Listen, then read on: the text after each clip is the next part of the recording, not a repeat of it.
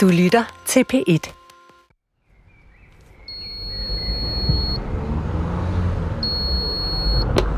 Hej. Goddag, Pia. Goddag. Kom ind Goddag, tak. Har du nogensinde overvejet, hvordan stål smager? Hvordan sne lugter?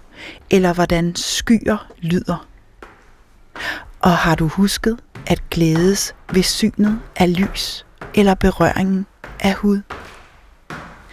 Det har digteren Pia Taftrup endda meget intenst og systematisk gennem 10 år, hvor hun har arbejdet på et gigantisk værk om de fem sanser. Nu er det fuldbragt, og jeg er taget til Østerbro for at interviewe hende. Goddag. Hej, hvor dejligt at se dig igen. Tak fordi jeg måtte komme. Det kan du tro. Åh, så dejligt sted,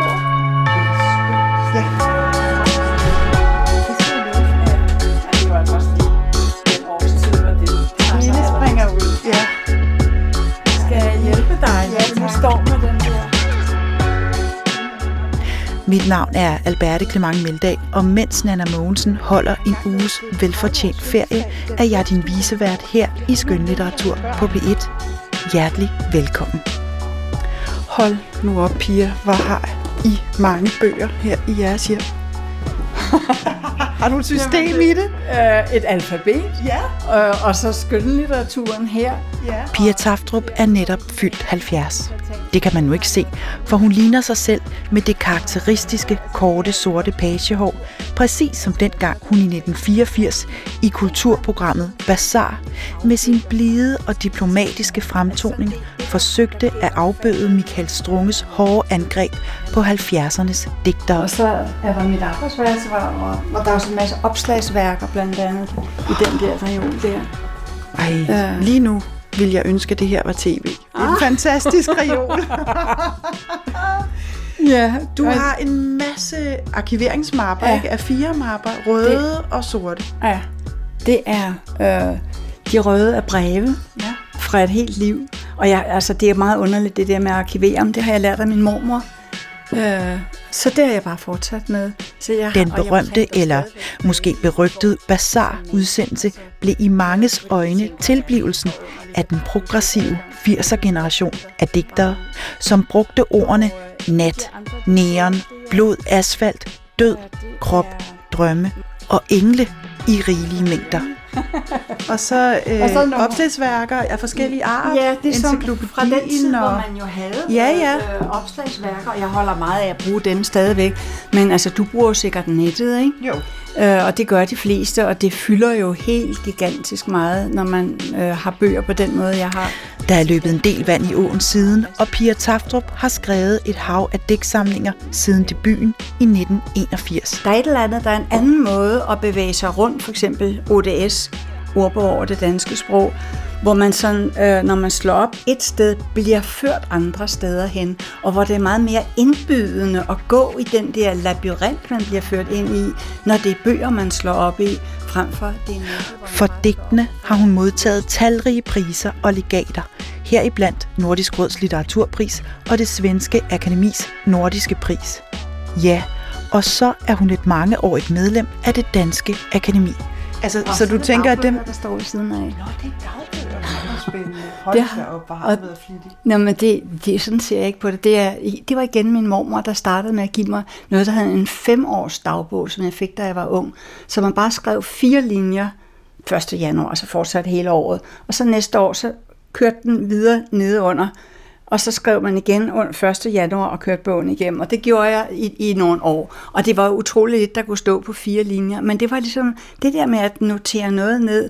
Det kom jeg så til at tage op. Så begyndte jeg på det i studietiden og har gjort det stort set lige siden. Men det er noget, det er kun for min egen fornøjelses skyld.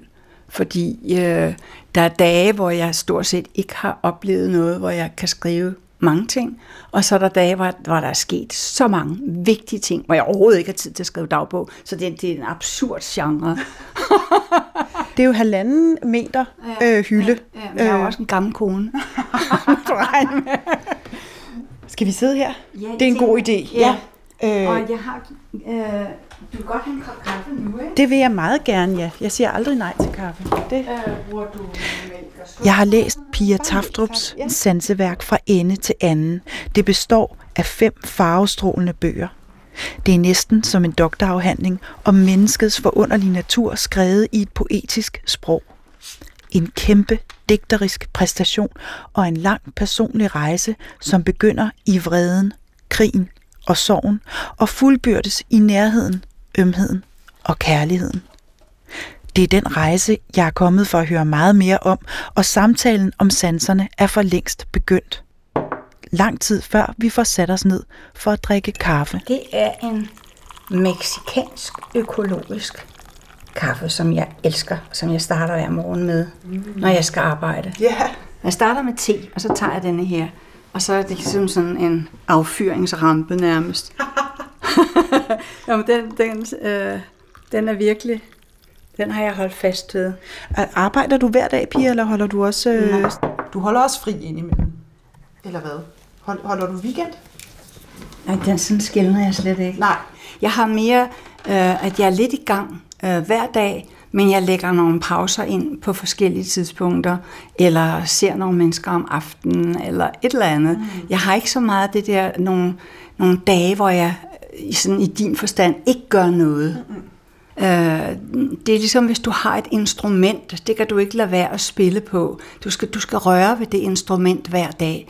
Øh, og sådan er det også, når, når man skriver. Der er noget med, jeg skal helst læse noget godt hver dag. Bare fem minutter. Altså lige akkurat røre ved det, for at det findes hele tiden. Og selvfølgelig gerne længere tid end fem minutter. Ikke? Men, men øh, ja, der, der, er, der er sjældent nogle dage, hvor jeg slet ikke er i kontakt med, med alle de her, med bøgerne og det at skrive eller læse, eller øh, den, den verden. Der, hvor jeg bliver fortvivlet, det er, hvis jeg ikke får den mulighed, hvis jeg ikke får de pauser, og jeg er ikke god til for eksempel at være social fra morgen til aften og indgå i, i sammenhæng øh, med andre hele tiden. Jeg skal have de der afbrydelser og lige lande i mig selv. Men det hænger jo utrolig meget sammen med det, som øh, jeg nu har researchet i 10 år, ikke? Altså, og, og som er blevet til de fem sanser. Øh, det, det, hvordan man lever. Jeg havde sådan set fat i det allerede med min anden bog, den der hedder Intet Fang, fordi den bygger på øh, Ludwig Feilbergs teorier. Han øh, var, er sådan en lidt mekanisk filosof at læse, en, en dansk filosof, som har, har lavet nogle meget, meget smukke beskrivelser af sådan den meditative side af et menneske. Og det inspirerede mig, så derfor kaldte jeg bogen Intet Fang. Han skiller mellem fang og intet fang. Fang, det er nu, når vi sidder herovre for hinanden og koncentreret og lytter til hinanden. Intet fang, det er, når vi nu bliver trætte om et stykke tid, og lige ikke lige hører hinanden, og sidder og tænker på noget andet, og man, hvor man lige forsvinder øh, for sig selv et øjeblik. Og de der intet fang er også nødvendige. Man veksler hele tiden mellem fang og intet fang, fordi man kan ikke bare være 200% koncentreret hele dagen. Men altså, det, det er lidt det samme med, med sanserne. Øh, der har vi jo nogle dage, hvor vi føler, at det hele praller af, hvor vi bare ikke tager verden ind, som vi gerne vil. Og det er igen nogle af de dage, hvor jeg kan blive virkelig ked af det og vred på mig selv over, at jeg ikke var mere nærværende. Og så, øh, der, jeg kunne give dig tusind eksempler på det, hvor man ikke er til stede. For eksempel, man kan stå ude en have og pludselig høre, at fuglene synger, og det har de jo gjort hele tiden. Men man kan stå og skændes med den anden, eller et eller andet, hvor man har haft sine tanker et helt andet sted, og pludselig er de der fugle der, og det har de været hele tiden. Mm. Men man tog det ikke ind. Man kan køre i sin bil gennem byen, fordi man skal et sted hen, og man skal have løst et eller andet problem. Man er oppe i sit hoved, og ser kun lige vejen, man kører af, og stopper ved rødt og kører igen. Og andet tager man ikke ind. Øh, I stedet for ligesom at nyde bilturen, og, og lige få set sig omkring, hvordan står det nu til her? Øh, så, så der er så mange måder at være til på. Og det er klart, at der, hvor vi har os selv allermest med, der har vi det bedst. Og det har meget med den sansning at gøre. Mm. At, øh, at øh, kunne være lidt i ro og kunne tage tingene ind, og ikke bare jage afsted, og ikke kun være problemløsende fra morgen til aften. Men Pia, inden vi går videre, så tænker jeg, jeg bliver nødt til at høre, hvordan kom du overhovedet i gang med at skrive hele den her kæmpe sansedigtsamling? Jeg havde arbejdet med øh, det, der blev til smagen af stål i et stykke tid, uden rigtig at vide, hvor jeg skulle hen. Det var bare sådan en vrede og en hårdhed øh, og, og mm, en smerte, der var i de der digte. Og jeg tænkte, jeg kan ikke blive i det der. Så jeg havde drømt undervejs titlen Smagen af stål. Altså rigtig drømt? Ja. Du, du havde drømt den om natten Ja. i, i søvne? Ja, så jeg, jeg vidste, at, øh, at den der, øh, at de her vrede digte skulle hedde Smagen af stål. Øh, men men jeg, jeg, var, jeg var ikke rigtig klar over, hvor jeg skulle hen med de digte, jeg havde arbejdet med ganske lang tid. Og så pludselig en dag sad jeg den 31. juli 2013 og kiggede ud i alt det grønne. Og, og der så jeg for mig fem bøger. Og jeg så titlerne på bøgerne, jeg så farverne på omslaget, jeg så til med farven på satsen på omslagene. Det hele var der, jeg skulle bare lige række ud og bare lige sætte 10 år af af mit liv, hvis jeg skulle skrive dem. Det er jo det mærkeligste, jeg har oplevet hele mit forfatterliv, at se fem bøger for mig, fordi normalt ved jeg ikke, hvad næste digt kommer til at omhandle. Jeg ved slet ikke, hvordan den næste bog ser ud. Og det pludselig at se fem bøger, det er jo en helt anden måde at, at arbejde på. Eller jeg, jeg rettere sagt, jeg måtte lægge min arbejdsmetode om efter det her. Øh, men der kunne jeg se, at det var ikke, det var ikke stålet øh, og metallet. Det var smagen, og det var ikke kun smagen, det var også lugten, og det var synet, og det var hørelsen, og det var følelsansen. Mm. Og øh, det var jo en stor mundfuld, og jeg, jeg har jo ikke vidst, om jeg kunne, så da jeg sendte de første bøger ud, sagde jeg ikke, at det er det her, jeg gør, for jeg var ikke klar om jeg var i stand til at skrive alle bøgerne. Mm. Så det var først her til allersidst, at jeg kan sige, det jeg har arbejdet på, det er de fem sanser. Fordi jeg havde aftalt med mig selv, at hvis der var noget, en sans, der ikke kastede noget af sig, så skulle jeg jo ikke gøre det. Øh, Så måtte der være tre bøger, eller fire bøger, eller to bøger. Mm. Men, men jeg ville meget gerne prøve, om jeg kunne undersøge hver eneste sans. Fordi der har altid været ufattelig meget sansning i mine øh, digtsamlinger, lige fra debutbogen. Men det her er noget andet. Det er den, en sådan poetisk undersøgelse. Øh, det er både at sætte digte ind i verden, men samtidig sådan en slags research af, mm. af sanserne. Altså nu, nu har jeg jo øh, genlæst dem sådan, altså, øh, meget intensivt frem Ja. til i dag, hvor vi ja. skulle mødes. Ikke? Og, og jeg synes, når man gør det, så får man virkelig en fornemmelse af, at det er et slags forskningsarbejde, mm. du har foretaget dig. Øh, men i et poetisk ja, ja, sprog. ja. Og jeg får lidt lyst til at spørge dig, ligesom man spørger en forsker, øh, hvad var så det vigtigste, du nåede frem til i din afhandling? Altså, øh, hvad var de vigtigste konklusioner, hvis der var så nogen, eller de vigtigste pointer?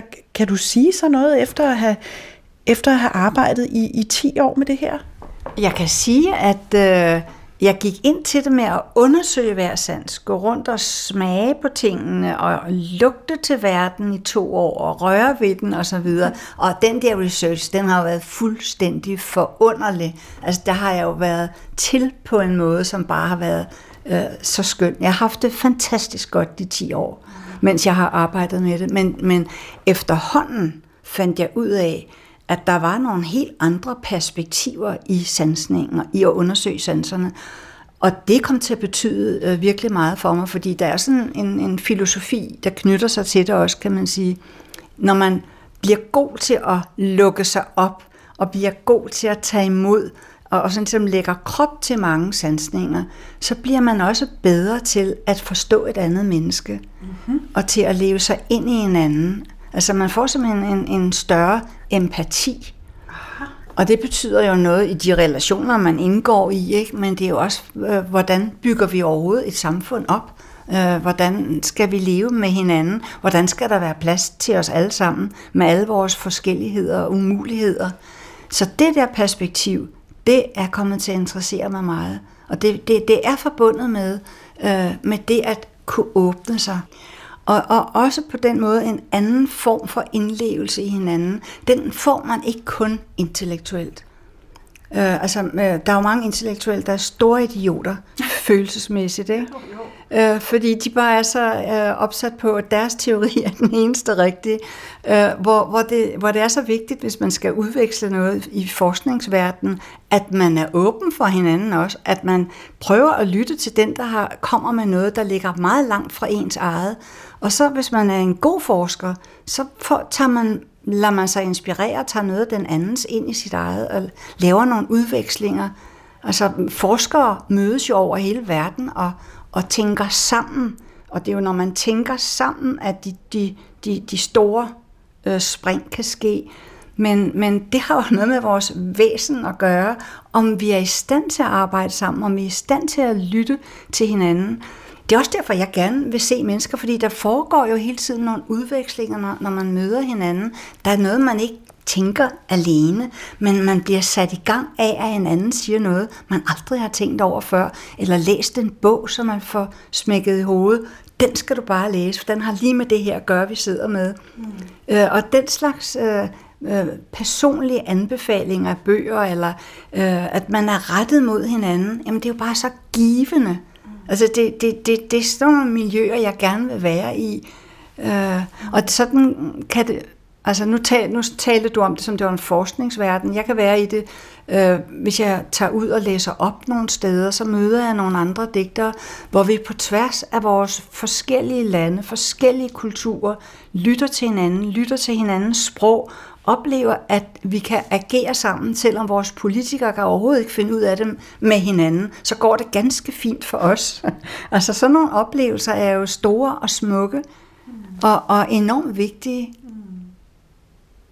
Jeg tænker lidt, når du siger det, at det har givet dig, altså det har overrasket dig, fordi det har givet dig en forståelse af, hvordan vi måske som samfund også skal agere. Ja.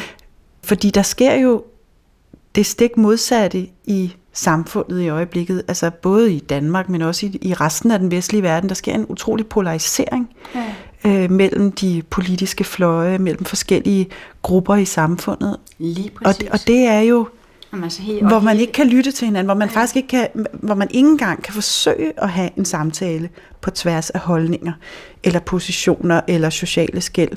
Hvad tænker du om det? Det tænker jeg er totalt ulykkeligt. Og, og igen, hvis man øh, valgte at sige til hinanden, hey, vi, har, vi, er, vi ligner hinanden mere end I tror. Altså med hver vores identitet, så har vi det fælles, at vi alle kan sanse. Øh, nu, nu, nu taler vi hen over det, at nogen rent faktisk mangler en sans og så videre. Men altså, vi er udstyret med mund og næse og øjne og ører og øh, en krop, der kan føle. Og det er vores fælles fundament for at, at mærke, hvad er godt i verden? Hvad har mennesker brug for? Man har tidligere øh, sådan i biologisk forskning hele tiden set på forskelle i arter. Øh, 8.000 forskellige vandlopper, eller hvad ved jeg. Øh, der, det, der er interessant at se, det er, hvad har, hvad har vandlopperne fælles, eller hvad har vi fælles som mennesker? Det er der, det interessante er. Og vi har jo det fælles, at vi skal have løst nogle store katastrofer indimellem, og vi skal forstå hinandens problemer, for at det kan fungere. Der er jo ikke nogen, der bare kan leve et liv fuldstændig adskilt fra, at, at den resterende del af verden falder fra hinanden.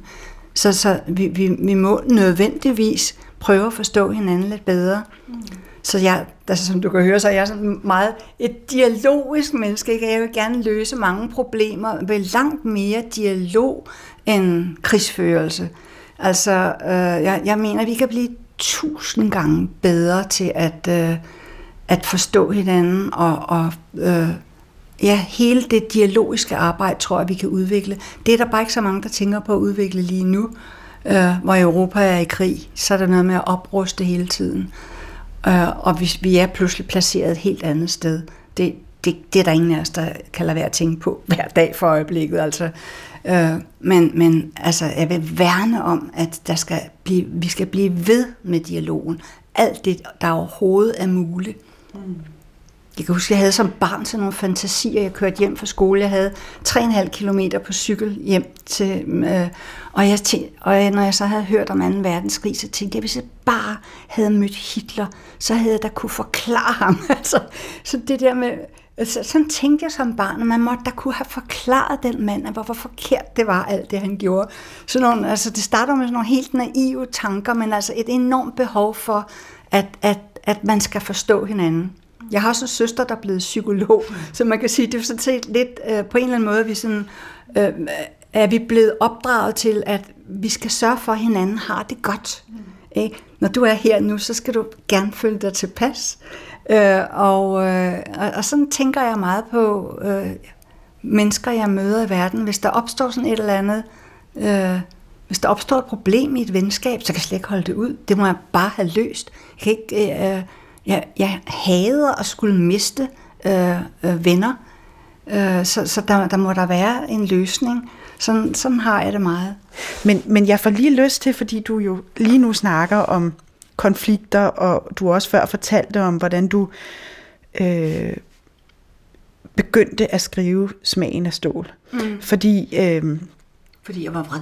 Fordi du var vred, ikke? Altså, øh, fordi da jeg første gang læste Smagen af stål, der blev jeg altså virkelig slået af den vrede der. Mm. Altså, øh, jeg synes, den var meget intens, og den, den er jo, den er jo altså til stede hele vejen ned igennem digtsamlingen. Og, og allerstærkest synes jeg altså, den er, og jeg, den, jeg synes, det er et vidunderligt digt, fordi det siger så meget, selvom det egentlig ikke handler om så meget andet end en sukkerskål. Men det allerførste digt, det er jeg altså helt vild med. Vil du gerne have det også? Jeg vil utrolig gerne have, at du læser det højt. Vil du ikke gøre det? Jo. Det er ligesom om, at det, det, det sætter det hele i gang. Altså det sætter hele undersøgelsen i gang på en eller anden måde for mig. Det er dit. Ja, ja. Og det, det er jo også det første, så du må have tænkt det samme. Det er, ikke, det er ikke noget, jeg finder på, tænker jeg. Stadier på livets vej. Din elskerinde der knuste sukkerskålen, er jeg efterhånden ret ligeglad med. Havet vibrerer ikke længere over at have set dig død beruset af forelskelse, men sukkerskålen, som jeg havde arvet fra min mormor, den mangler stadig, hver gang jeg rækker en hånd ind i skabet. Og Søren Kirkegaards Stadier på livets vej, som jeg var ved at læse, har hun spildt kaffe på.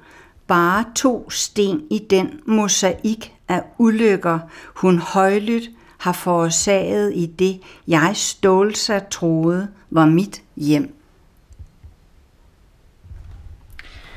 Altså, så er vi sandelig i gang, piger, det må jeg sige. Men, men nu, nu får jeg jo lyst til at spørge dig, fordi jeg kan, jo, jeg kan jo tænke alt muligt om det her digt, men altså det første digt her, det smager for mig det smager af stål. Ja. Uden at det står der noget sted. Ja. Det gør det jo ikke. Der men, står ordet stålsat. Der står ordet stålsat, men der står ikke noget med smag. Nej. Og, og jeg kan ikke forklare, hvorfor at det smager af stål. Kan du forklare mig, hvorfor at jeg får den følelse? Jamen, det er jo sådan en... Øh, altså smagestål. Det er jo, øh, der får du pryl, ikke? Mm. Øh, altså det, det, er, det, det er noget, der er hårdt, den bløde krop mod det hårde stål. Altså så, så når, når den bløde krop møder stålet, så smerter det, og der, og der kan gå hul. Altså der kan virkelig ske en punktering. Så der er sådan set i det her digt også en linje tilbage til mit, min debutbog, der hedder Når der går hul på en engel, som også handler om, eller øh, tematiserer det der, at, at, at der sker punkteringer. Man har nogle forventninger til livet, mm. som øh, sjældent indfries. Og tingene er bare anderledes, og man skal så lære at leve med de barske realiteter. Så Smagen af stål er en bog, der taler meget om at leve med livets barske realiteter. Og her et, et bedrag. Øh, og det gør ondt, og, og, og det er så afsættet for, øh, for de her digte. Men der er også hele midterafsnittet er øh, øh, digte, der tematiserer krigen i Syrien. Uden at jeg, jeg nævner Syrien, men det er den, der ligger bag, fordi den kom jo bare ind i vores stuer og ind i vores rum. I dag følger vi jo øh, en krig så tydeligt, så den kan ikke undgå at berøre, selvom den er langt, langt væk. Og en borgerkrig, den er specielt redselsfuld, fordi den splitter familier og venner, og den, den er bare grusom. Så hele midterafsnittet øh, har krigen som, som tema.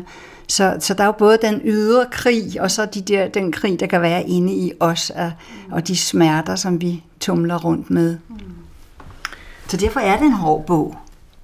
Ja, jeg synes, den er barsk. Ja. Altså, den smager af stål hele vejen men, igennem. Der, den, der, men den skal så ses øh, op imod, øh, og det er også derfor, jeg så gerne vil gennemføre det her. Den skal ses op imod berøringen af hud, mm. følesansen, som er jo en helt anden bog, som, hvor jeg ligesom er landet et langt mere taknemmeligt sted i tilværelsen. Øh, og ja, der er sådan meget ømhed og nærhed og intimitet i den bog. Og det er to vidt forskellige bøger. Der er nogen, der synes, at øh, mm, hvor er hårdheden henne i, i berøring af hud? Men det, sådan kan man ikke se det, fordi de her bøger skal læses sammen. Så det, det mest hårde og barske findes i øh, smagen af stål.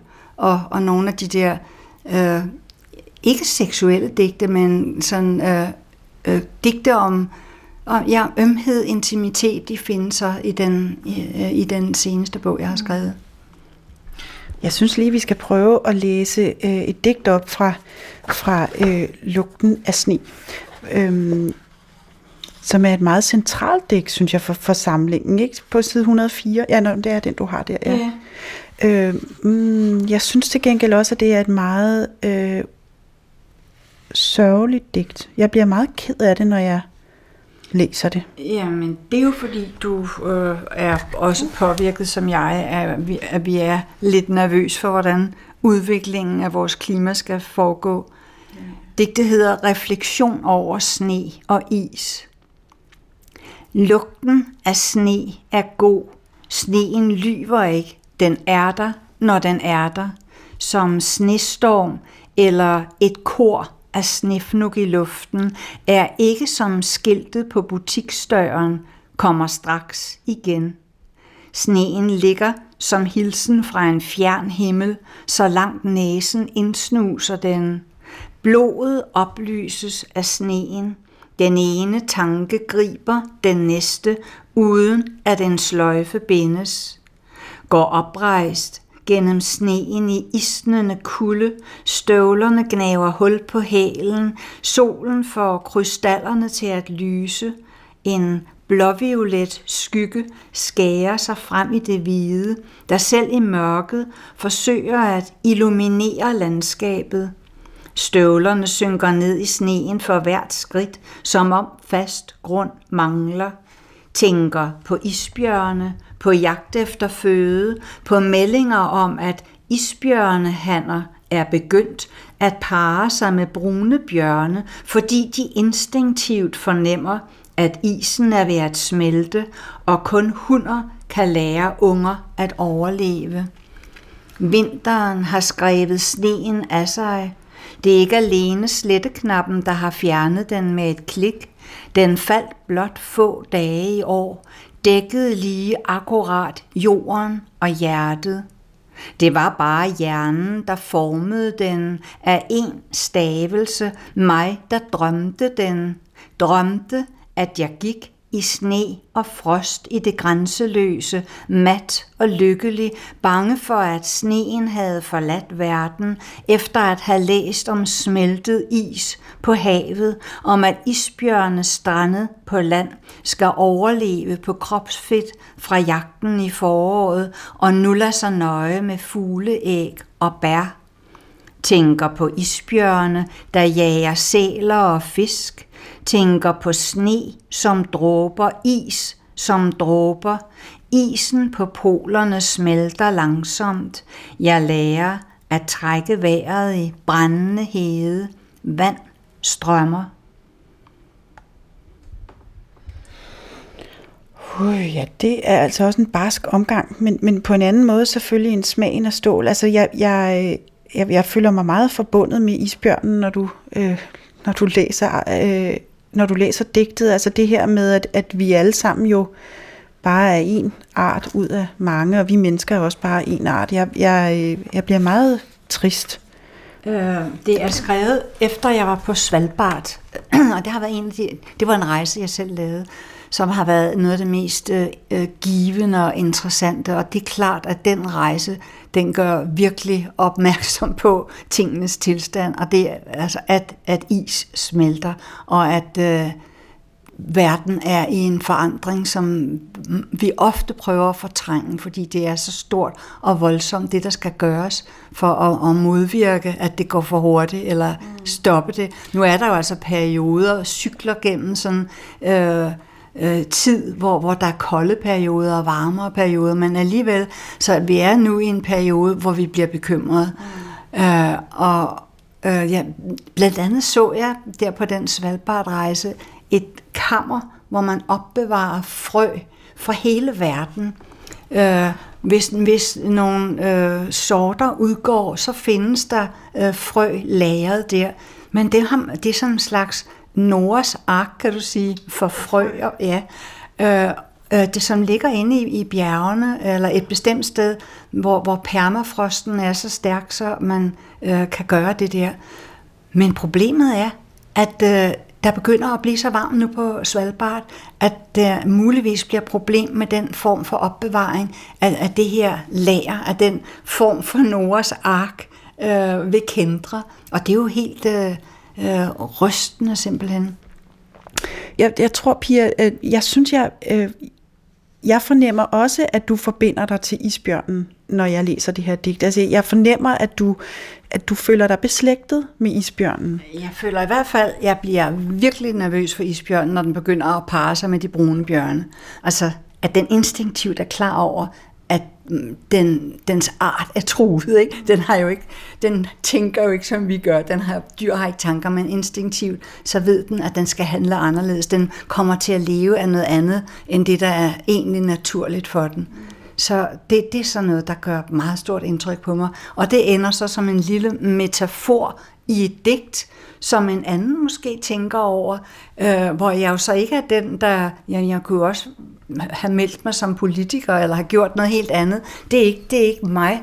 Øh, jeg, jeg, jeg prøver at sætte ord på nogle af de ting, som, som optager mig, og det, det indgår. Det er jo ikke sådan, at jeg har udgivet en hel digtsamling med klimadigte for eksempel, eller at jeg ligesom kommer med sådan et manifest. Det sniger sig ind her, fordi jeg skriver om, jeg har sneen, øh, og så kommer det helt naturligt ind som et digt i den øh, bog. Mm.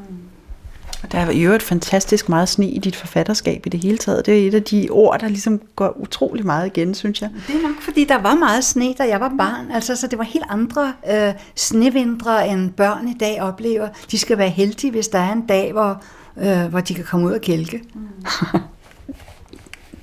Samling nummer tre, det er synet af lys. Vil du ikke læse et digt op fra den? Du har valgt et. Ja. Jeg vil gerne læse det digt, der hedder Grænserne mellem os. Mm. Mit syn kan ikke opfattes af en andens øjne. Ingen anden har mine øjne at se med, ligesom jeg ikke kan se med en andens øjne, kun med mit eget blik. Vi kan se hinanden, men aldrig med hinandens øjne. Vi kan lukke øjnene for hinanden, men kun ved at lukke egne øjne. Jeg kan umuligt lukke dine øjne for mig og omvendt. Jeg ser ikke det, du ser, og du ser ikke det, jeg ser. Som om min blinde plet nægter mig at se netop det, du ser, og din blinde plet forhindrer dig i at få øje på det, jeg ser. Vi har set filmen, siger vi, men med hver sit blik, for har vi set den samme, spørger vi under tiden hinanden, når vi på vej hjem fra biografen diskuterer filmen. Du har bidt dig fast i noget, jeg i andet. Forskellene er i øjnefaldene for hver især. Der er meget, vi begge undgår. Sandheden tilhører således hverken dig eller mig. Jeg vil gerne bare et glimt kunne se det, du ser, få et andet billede af verden. Vi er et par, men hører ikke til i hinandens måde at se og opleve på, når ikke hinanden med hver vores version af det sete. Alligevel kan du under tiden se på mig med et gennemborende blik, som kender du mig bedre, end jeg selv gør. Et af de øjeblikke, hvor virkeligheden strejfer mig stærkest. Hmm. Der er et tema i det her digt, som øh, findes på mange måder i mit forfatterskab. Det er at, at være et par og ikke forstå hinanden. Mm. Det, det kender mange jo nok igen. Det er meget sjovt, når jeg læser det op øh, ved oplæsning, og så sidder folk i salen og nikker til det her digt. Så det, der, der, der, har jeg, der kan jeg mærke, at øh, der er nogen, der, der har prøvet at være i samme situation. Øh, at at øh, man, vi, her de de to har været inde og se en film sammen, og man tror, at det er en fælles oplevelse, man har, men det er, viser det sig, at det er det ikke nødvendigvis, fordi man har lagt mærke til noget forskelligt, ud fra hvad, hvad man hver især øh, er interesseret i, så man kan forundres over, hvor lidt man har, øh, man har fælles. Og sådan er det. Man kan aldrig komme til at opleve den anden indefra. Man kan aldrig forstå den anden indefra. Den elskede vil blive ved med at være fremmed, fordi man ikke kan aflæse indefra. Men, men den erkendelse der, er det i virkeligheden en, altså jeg tror det er en, en meget øh, sand erkendelse, men er det i virkeligheden det, der skuffer mange i et ægteskab, når de pludselig opdager, at de slet ikke forstår deres ægtefælle lige så godt, som de forestillede sig? Jeg tror måske mere, at man, man, man skuffes, hvis man oplever, at man ikke bliver forstået. Mm. Øh, man kan selv gøre sig umage for at forstå den anden. Den anden er krænket, fordi man ikke forstår. Man er selv krænket, fordi man ikke bliver forstået. Altså, der er, der er nogle gange en smerte i ikke at blive forstået. Øh, sådan at øh, skænderier og forskelle og sådan noget vokser ud af det der, at man ikke kan begribe, hvad den anden egentlig gerne vil. Eller, og, og det hænger nogle gange sammen med ikke at, også at, at respektere, hvad den anden gerne vil. Men til, til gengæld, så slutter digtet jo her med, at der kan også nogle gange, der oplever man som et jeg, at blive set af et meget gennemborende blik, mm. som om den anden kender en bedre, end man selv gør. Og det er det der blik, det vil man nødig undvære. Mm. Og man ved jo ikke alt om sig selv. Det kan jo godt være, at den anden ser noget, man selv fortrænger fuldstændig. Så derfor er der i det her øh, digt meget på spil øh, mellem de to der har været inde og se en film. og en meget, meget fin dobbelthed, ikke? Eller spænding imellem de der to poler. Ikke at forstå og måske så blive set. Ja. Meget mere, end man tror, at man bliver. En, en asymmetri mellem mm. to subjekter, der, der skulle forestille og leve sammen. Ja. I, I symmetri og harmoni. Ja. ja. Har man hørt om det? Nå, men, men, men Pia, øh, altså øh, efter, efter øh, synet af lys, så kommer jo lyden af skyer. Ja. Og der er jeg jo altså helt vild med øh, det digt, som øh, hedder Superwoman, tror jeg. Oh Superwoman. Oh Superwoman, som du har skrevet øh, til Laurie Anderson, som ja. er en amerikansk øh, performance-musiker, som for nogen jo altså er lidt af en stjerne, mm. vil jeg sige. Øh, hun, er, hun er helt særlig. Har i øvrigt været gift med Lou Reed i øh, en længere periode. Altså ikke, at jeg synes, at vi skal fremhæve, at hun som kvinde har været gift med nogen særlige mænd. Nej, han men har været heldig. Han har været meget heldig. Uh, ja, vi skal sige det omvendt. Lou Reed har været så heldig at være gift med Laurie Anderson. Uh, men jeg tænker, om du ikke vil læse det op, fordi jeg, jeg bliver altså virkelig optaget af, hvordan du fremkalder hende. Mm. Fordi det, det er det, du gør, synes jeg. Ja, hele Øh, Øh, midterafsnittet i Lyden af skyer er, er henvendt til forskellige musikere eller komponister. Oh Superwoman til Laurie Anderson. Før toner bliver til toner, starter det nedefra. Gulvet kommer dine fødder i møde, dine tær griber fat i underlaget, hænder og fingre, violin og bue. Fra føddernes basis fra ben til rygsøjle, skuldre, arme, en lethed, en rankhed, et dybt åndedrag, et tilstedevær, Laurie, når du lytter til hjertet. Du finder fodfæste i energien fra jordens rødglødende indre, buen over strengene, hestehår over stål. Toner griber toner. En usynlig vind sætter kroppen i svingning, fødderne begynder en stille dans på stedet, kroppen skyder sig selv i gang, en pil gennem luften.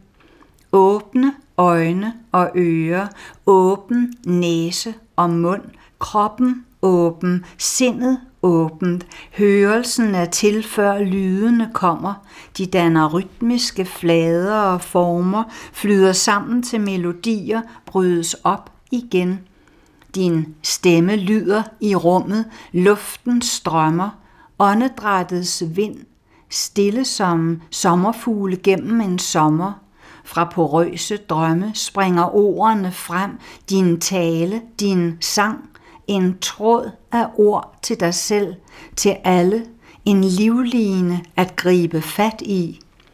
Tråde at tale i luften, undrende spørgsmål til verden, til bjerge og byer, til dyrene, til os, til det vi gør med og mod hinanden, til det vi med tiden glemmer i vores eget liv, selv noget, der var vigtigt engang. Elektrisk, violin, cello, bas og keyboards i tænksom leg, tonerne forandrer rummet, fylder det. De talte ord sætter af i sang. En lysstrøm skyller frem i min krop. Det er en fryd at stå at gå, at løftes af dit univers af lyde, oh Laurie. Lande igen. Jorden kommer mine fødder i møde. Jeg får af greb lige her og nu, hvor lyset i din musik spænder fra månen til valens knogler.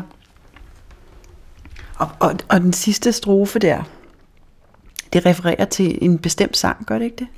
Øh, ja, og jeg... Øh, eller et bestemt nummer, ja, det måske. Og, jeg, og jeg, jeg kan, nu kan jeg ikke lige øh, mm. øh, sige, hvor det er. Nej, men, men jeg må hjem, jeg må hjem og lede min plade sammen. Hendes, øh, hendes eget univers er vævet ind øh, i det. Men det er jo sådan Mm, det, hvordan, hvordan står hun på en scene? Hvordan går hun til det? Altså, jeg har stået sammen med hende. Ja, det, det, er, derfor, det, det, det er derfor, du så kan det, beskrive det sådan. Det er derfor, ja. jeg, jeg, jeg, jeg kan se hendes tær gribe fat. Så det er jo meget speciel øh, skildring. Jeg stod på scenen med hende den øh, 29. april øh, 2011 i øh, det, der hedder Unterberg Poetry Center, 92nd Street Y. Det er et stort... Øh, øh, koncertsted og, og et stort sted, hvor der kæmpe foredrag og sådan noget foregår. Men jeg må sige, at øh, en gang imellem er der et møde med et menneske, som kommer til at gribe ind resten af ens liv. Og det var mødet med, med Laurie Anderson. Fordi jeg har altid, når jeg sådan går på scenen, været totalt tændt og kommer ind med enormt meget energi. Og her så jeg bare en kvinde hvile i sig selv og gå ind med en ro, hvor jeg tænkte, den behøver jeg, når jeg bliver ældre. Hvis jeg skal klare det her cirkusliv, det også er, og, og, og, og stå på en scene, øh, når jeg bliver ældre, så må jeg simpelthen gøre det på en lidt anden måde, end jeg gjorde, da jeg var øh, 30 år. Øh, det du beskriver er jo faktisk et menneske, som er virkelig god til at være i sine sanser. Ja, ikke? Altså hun, hun har et så lyttende forhold til verden, hvad man, man jo skal have som musiker, og også som digter. Altså øh, lytte, høresansen er øh, fantastisk vigtig, men overhovedet det der at hvile i sig selv og kunne tage øh, og åbne op for sine sanser, det er det, hun gør. Altså, når man skal stå på den der scene, så skal alle sanser så være øh, tilgængelige. Øh, altså sanserne, det er jo ligesom... Øh, Vores sanser er jo som døre eller porte ud til verden, hvor virkeligheden kan trænge ind i os, eller vi kan åbne op ud til den. Så der sker sådan en udveksling gennem sanserne. Øh, en passage til verden. Ja. Pia, nu, nu er vi faktisk øh, ved at være fremme ved, ved den sidste af dine digtsamlinger, altså den sidste sans, nemlig berøring af hud. Og, og der er, altså vil jeg sige, at lige præcis det, du startede med at beskrive, den der spænding, der er imellem, altså den der store bue, som danner sig imellem smagen af stål hen over de andre samlinger frem til berøringen af hud, som jeg, altså, som jeg oplever som sådan en spænding imellem vreden og aggressionen og det der meget intense, øh, ubehagelige frem til, at det er ligesom om, at du, du lander yeah. på, på benene i berøring af hud, og så lander du i en, en meget mere blød, øh, åben øh, verden. hvor, hvor der igen er plads til kærligheden og berøringen. Altså lige præcis jo berøringen af hud er, er jo et sted, hvor, hvor to mennesker mødes. Ja. Øh, vil du ikke læse et af de der kærlighedsdigte op? Jo, der, er flere af dem, og de er... Der er faktisk rigtig mange. Ja, altså, denne her øh, berøring af hud er jo paradoxalt nok skrevet i coronatiden. Mange af digtene er skrevet faktisk med øh, måneders fravær af berøring. Ja. Øh, og øh, det, det giver en helt anden intensitet øh, at, at tænke over fraværet i så lang tid. Mm. Og, og øh, den stemning, der er i bogen, den er også sådan en taknemmelighed for overhovedet at være i live, fordi vi vidste jo ikke i foråret 2020, hvad det var for en sygdom, der var på spil, og vi var alle sammen redselslagen for at blive ramt af, af noget, som øh, kunne ende med døden. Du er en himmel. Du er en himmel af vind. Du puster overalt på min hud, former med din ånde den blideste brise, den fejrer ind over min nøgne krop, trøster og blæser smerte væk, som jeg erindrer min mor puste på mit knæ eller albue der, hvor jeg havde slået mig. Din strøm af luft stryger lunt over huden, en fjerlignende berøring danner bro mellem os. Du puster stille min vrede bort, min frygt og anspændthed. Intet hindrer dig. Du er fyldt af styrke. Du puster hen over min hud, rører ved mit sind. Din ånde vugger og lindrer. Lyset kysser mig, kysser mine drømme.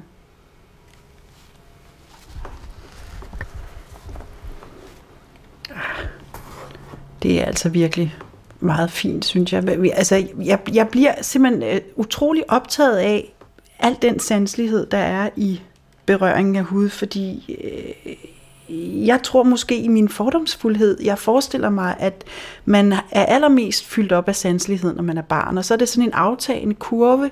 Jo ældre man bliver, så bliver man mindre og mindre optaget af verden, og, og mere og mere træt. Øh. Øh, og, øh, og, og det er ligesom om det hele lukker sig øh, mere og mere ned, og derfor så bliver jeg optaget af, at det føles som sådan en eksplosion af, mm. øh, af sanser. At, at det er et resultat af, af dit øh, møjsommelige, systematiske arbejde, at du, at du er i stand til at mobilisere øh, al den sanslighed? Altså det er klart, når man er et helt lille barn, som ankommer til verden, så er de første sansninger de første år utrolig overvældende og går langt, langt ind øh, i en, og man bærer rundt på den der erindring om de, de der første møder med verden. Øh, og jeg tror, at øh, mine første år, øh, det var meget en, en periode, hvor... Øh, øh, hvad skal jeg sige, øh, ja, jeg, hvor jeg boede i mine sanser. Jeg, var, jeg, var, jeg boede i min egen krop, og det er på, på, på en måde er ligesom kommet tilbage til det sted ved at fokusere så meget på sanserne nu, at jeg giver, øh, at jeg giver plads for igen øh, at bo i sanserne, øh, og giver mulighed for at lukke dem mere op, end jeg gør i travle perioder. Jeg er meget opmærksom på nu, nu bliver det for meget, nu skal jeg lukke ned, nu skal jeg simpelthen takke nej til det ene og det andet, og værne lidt om mig selv. Øh, og det, det bliver man måske bedre med, når man først har oplevet, når det går galt, og man er for presset. Jeg kender udmærket til det at være for presset, og har sagt ja til for meget. Mm. Øh, så øh, det, det er noget, man, man, man, man kan tænke over og arbejde med, og i virkeligheden er det ikke så meget, der skal til, for at man kan, man kan ændre sig. Mm. Det, det, det er det mest utrolige. Noget af det, der er kommet bag på mig, det er, at vi kan sige, at sanserne kommer først. Derefter kommer tankerne. Hvad er det egentlig, der foregår? Hvad er det egentlig af sanser? Men før sanserne øh, øh, tager imod indtryk, så er der sådan set gået noget forud. Øh, vi har en evne til at sanse, men hvis man er klar over, at man har den evne, så kan man på en måde arbejde med det der at gøre sig mere klar til at sanse. det er noget af det, der har overrasket mig ved at, at, at skrive de her bøger, hvor meget man kan gøre sig klar, og hvor meget mere man kan tage imod ved øh, at arbejde aktivt med, så at sige. Både tage imod, men først gøre sig klar til det. Ellers kan det prale af, og man, man får, får ikke oplevet det, man kunne have oplevet. Pia, jeg vil lige vende tilbage til noget af det, du sagde til at starte med, nemlig det her med, at vi øh, faktisk får en, en udvidet evne til at, øh, til at have empati, mm. hvis vi sanser andre mennesker. Ja. Men jeg bliver nysgerrig, Pia, fordi det lyder som om, at du på et tidspunkt i dit liv øh, har oplevet, at dit hjerte blev åbent over for andre mennesker. Er, er, det, er det rigtigt? Hører jeg rigtigt? Det gjorde det sådan set allerede på den første gård, jeg voksede op i, og med, at øh, det var mine forældre, der ejede gården. Min far var proprietær, og der var de der mange folk, der var ansat. Så jeg færdedes på alle niveauer i det hierarki, og jeg havde lige så glæde af, meget glæde af pigerne og kalene, som jeg havde af mine egne forældre. Altså de var jo... Øh, de gav mig også så meget, som mine forældre slet ikke ved, at jeg fik af dem. Øh, og, og det, at jeg har været vant til at færdes i de der mm, hierarkier, har også gjort, at jeg har kunne øh, lave en rejse øh, til USA sammen med Jakob Holt, hvor, hvor, hvor jeg har besøgt nogle af de steder, han har fotograferet gennem årene. Så jeg har... Jakob Holt er ham, der har fotograferet og skrevet den, den bog, der hedder Amerikanske Billeder, som er fra 76? Den, den, den bliver, det, det fantastiske ved den bog er, at den bliver genudgivet i, i nye oplag og med nye tilføjelser, nye billeder, øh, sådan så den er opdateret med hensyn til øh, frisyrer og bilmodeller, og, altså den, den kan aflæse sig. Der findes uh, nyere versioner end den, jeg har. Jeg kan ikke huske, hvornår min lige var fra, men altså det, det er den samme bog, han skriver på og fotograferer til. Det er jo helt anderledes, end jeg arbejder. Øh, men det kan selvfølgelig godt være, hvis man ser på mit forfatterskab langt væk fra, at det er et stort digt, jeg også har skrevet på. øh, det, det, det synes jeg sådan set er helt fint, hvis man vil kunne se det. Men, men Jakob har arbejdet med den ene bog, men han følte, at han blev døv og blind efterhånden, som han kørte rundt i de der mange stater, fordi han havde set det øh, så mange gange, så han havde brug for en, der sad ved siden af og reagerede for første gang. Så han havde indrykket en annonce i øh, Dansk Forfatterforeningsblad, og ja, det er den første og eneste gang, jeg har svaret på en annonce, men han, han bad om en menneske, som øh, kunne køre hans bil og bære hans kufferter og ikke behøvede nattesøvn. Hvornår er vi i tid her? Vi er, er vi, vores første rejse var i 87, og den anden var i 89. Og jeg tror, vi har været igennem omkring 20 stater sammen på de to rejser, og det er virkelig meget. Hvad var det, du så så der? Hvad var det, du mødte? Ja, der, jeg kom jo til at se netop noget af det, som jeg vidste, jeg ikke kunne se alene. Der er grænser for, hvor man kan færdes alene som kvinde. Øh, og på det tidspunkt var selv New York var rå og brutal på en måde, som, som den ikke er i dag. Øh, der er virkelig i gåsøjne ryddet op. Mm. Altså, der, der er, øh, det, det var meget barsk. Det var virkelig farligt at færdes, og man skulle være meget, meget forsigtig i visse kvarterer. Øh, men så kom vi til at køre sammen, og der øh, besøgte Jakob mange af de gamle venner, han havde fotograferet. Og nu siger jeg venner, fordi han, nogle af de der meget stærke billeder, han har taget, har han kun kunne tage ved at kende de mennesker rigtig godt. Det var ikke sådan, at han bare ligesom berøvede deres sjæl og tog billeder af dem, men han levede sig ind i dem og øh, havde udvekslinger med dem, så han var i stand til at gøre det der. Og dem besøgte vi, og det vil sige, at jeg, jeg blandt andet besøgte nogle shacks, øh, som jeg aldrig kunne have sat mine ben i, som hvid kvinde alene. Øh, der kunne være 20 mennesker, der boede sådan en shack. Øh, altså et shack, det er et skur? Ja, sådan, det, er, det er skur, altså huse, som er bygget sådan små slum. hytter, øh, totalt slum, hvor der kunne bo 20 mennesker i sådan en lille hytte. Mm. Øh, og jeg ved ikke, hvad de sagde til, at der pludselig stod en hvid kvinde der, men det var helt okay, fordi jeg, jeg rejste sammen med Jakob, som de kendte. Øh, og, og den måde, Jakob bevægede sig ind i de der øh, farlige steder, det var altså med ro og tillid og ud, en udstråling af, jeg gør ikke nogen fortræd. Og det synes jeg er en smuk måde at gå verden i møde. Og på den måde kommer man meget langt. Øh, så øh, jeg gik lidt i hælene på ham, på, på samme måde. Det her, det må kunne lade sig gøre, selvom vi bliver advaret nogle gange, om vi ikke skulle gå derind, og vi kunne risikere vores liv, og jeg ved ikke hvad. Der var, der var nogle situationer, som totalt øh, overskred mine grænser, men pludselig var vi bare så langt inde i det, så man ikke kunne vende om. Så kunne man lige så godt gå hen til den der shack og gå ind. Altså det er jo de færreste mennesker for ondt, det du har oplevet der sammen med Jacob Holt. Altså det, det må have haft en kolossal betydning for den, den spændvide, øh, du har i dit sanserepertoire, tænker jeg. Altså jeg, blev, jeg voksede op sådan, så jeg blev meget beskyttet med det resultat, at jeg ville bare lære verden at kende. Og der var, der var ikke noget, der skulle være mig fremmed. Nu vil jeg sige, nu har jeg efterhånden fået højdosis af så meget ulykke og Øh, nu ved jeg så meget om, hvad det er for en verden, mine forældre vil beskytte mig imod. Så en gang imellem har jeg, kan jeg kan have nogle dage, hvor jeg synes, nu har jeg fået nok. Og alligevel, så har jeg hele tiden den der impuls til, at jeg skal bare kende det her. Jeg skal vide, hvad verden er, hvad det er, jeg skriver ind i, og hvad det er, jeg har med at gøre. Mm. Og, og, og så, hvad var det så, du kaldte det, det tidspunkt, hvor man så har brug for at hvile, efter at have været meget intens lyttende? Du, du kunne godt ligne en, der havde brug for sådan et tidspunkt nu. Hvor du, du har brug for noget intet fang. jeg skal lige have lov at give slip til alle sider og øh, svæve lidt for mig selv. Ja, ja. Øh, ja. Tusind tak, Pia, fordi jeg måtte komme. Det er mig, der siger tak. Og tak for dine super gode spørgsmål. Ja, det var sandelig så lidt op. Øh, jeg kører fra Pia Taftrup på Østerbro mod den grønne forstad. Hjemme i min pladesamling finder jeg Laurie Andersons album Live on a String. Jeg lytter.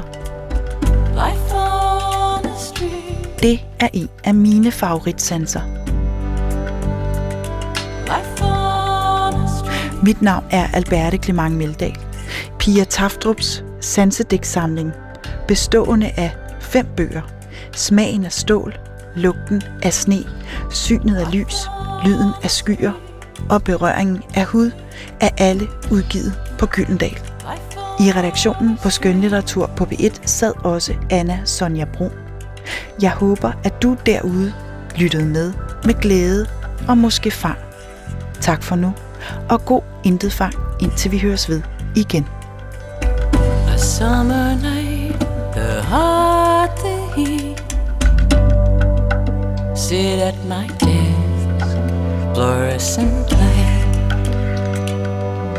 Drawing a picture of a perfect moment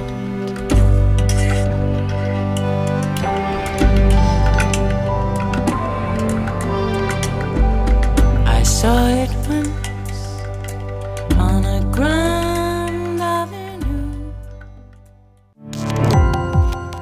Gå på opdagelse i alle DR's podcast og radioprogrammer. I appen DR Lyd.